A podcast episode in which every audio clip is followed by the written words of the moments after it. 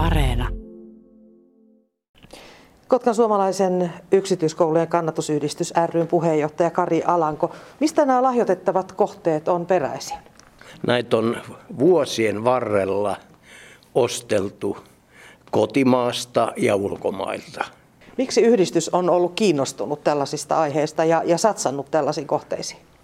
No yhdistys kun on tavallaan kulttuuri, pienimuotoinen kulttuurirahasto, niin me katsottiin, että tämä on kulttuuria ja niin kuin sanon, että jollakin tavalla nämä kaikki liittyy Kotkaan. Sekä kartta että nuo taulut ja tämä Topeliuksen kirja. Siinä on kuva Kotkan pookista, joka voi olla ihan niitä ainoita kuvia. Millä aikahaarukalla näitä on kerätty? Ja olisikohan se nyt 70-luvulla, 80-luvulla ja 90-luvulla. Mistä virisi sitten ajatus lahjoittaa näitä eteenpäin? No kun ne on ollut erilaisissa holveissa ja et, tota, varastoissa, piilossa, niin ajateltiin, että ehkä olisi aika, että ne olisi jossakin arvoisessa paikassa ja mahdollisesti ihmisten nähtävillä. Niin, nyt ne on todella olleet jossain, jossain holveissa, että, että harvo, harvat on päässeet näkemään. Näin on. Joskus noita tauluja on ollut kerran, oliko ne kaikki tai muutama tuolla kirjastotalolla jossakin näyttelyssä. Jo, mutta mutta ei, ei kyllä ole ollut yleisesti nähtävillä. Lahjoituksen valmistelu vei kuulemma 15 vuotta. Mikä siinä kesti niin pitkään? No ei siinä 15 vuotta. Ensiksi piti vähän ajatella, että nämä, nämä pitäisi lahjoittaa, tuoda niin kuin päivän valoa. Ja tätä funtsailtiin ja sitten ruvettiin tekemään näitä lahjakirjoja ja keskustelemaan. Ensi katsomaan, että varmaan ainoa oikea paikka lahjoittaa ne on juuri merimuseo. Ja sitten otettiin yhteyttä ja ruvettiin vaan keskustelemaan. Ei siinä mitään sellaista ihmeet dramatiikkaa siinä ei ollut. Kari Alanko, onko näihin syntynyt jonkunlaista tunnesidettä? Onko nyt semmoista luopumisen tuskaa tässä vaiheessa, kun nimet on papereissa? Ei, ky- kyllä tämä on pitänyt jo aikaisemmin ajatella, että, että tota, lahjoitetaan ja sitten toivotaan, että ne saa tosi hyvän kodin, niin kuin on tapana sanoa. Ja te tietysti toivotte, että näitä tuodaan myöskin esille täällä museossa. Joo, mutta että tietysti museohan tekee museon äh, esineille niin kuin museo haluaa. Että ne, ne on nyt museon omaisuutta ja, ja voihan me toivoa, että ne joskus jossakin on, ainakin jotkut, mutta tota, emme haluta, haluta niistä sen enempää päättää tai ehtoja laittaa. Intendentti Timo Kunttu Suomen merimuseosta. Millainen tämä lahjoitus nyt on merimuseon näkökulmasta? No lahjoitushan on arvokas ja tärkeä.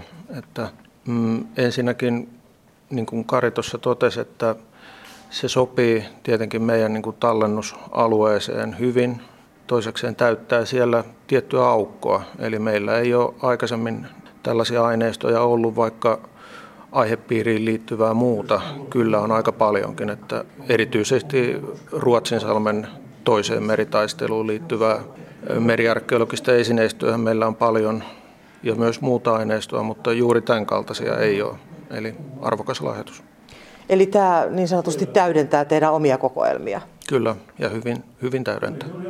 Joko nyt tässä vaiheessa on tiedossa, että, että miten näitä hyödynnetään?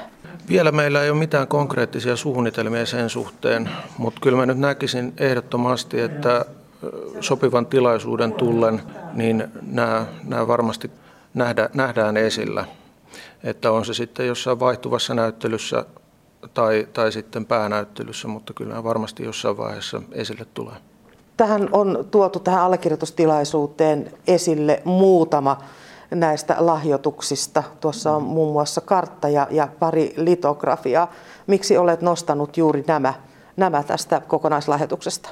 No nämä edustaa ehkä sitä jossain mielessä arvokkainta osaa tätä lahjoituskokonaisuutta ja varmaankin myös sitä osaa, joka parhaiten täydentää meidän kokoelmia.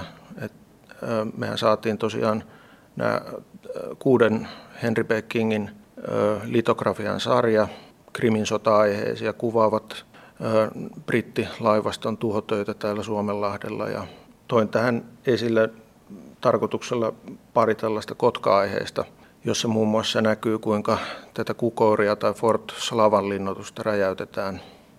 Ja sitten on vielä tämä hieno alkuperäiskartta vuodelta 1790, ruotsalainen kartta, jossa näkyy näiden laivastojen ryhmitykset silloin taistelun aikana. Kuka itse asiassa oli Henry B. King?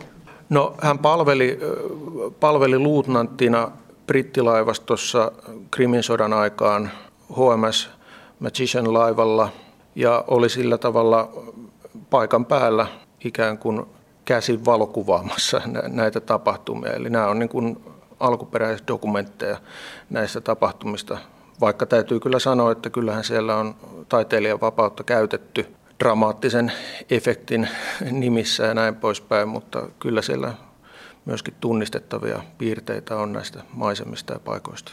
Niin, että ihan dokumentista ei ehkä voida puhua tässä tapauksessa? No ei sillä tavalla, kun nyt valokuva voi olla dokumentti, mutta aikansa dokumentti.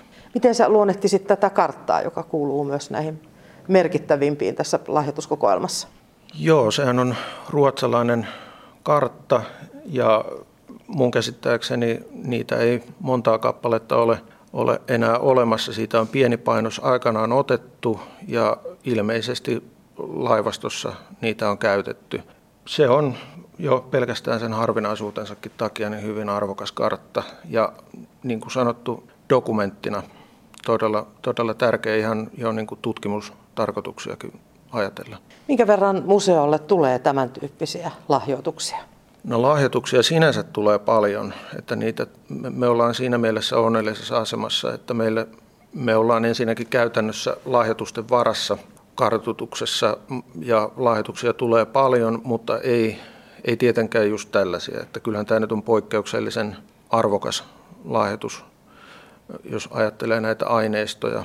Mutta jokainen lahjoitus tietenkin on arvokas, että sitä täytyy muistaa, että niitä on aika vaikea ruveta keskenään vertailemaan.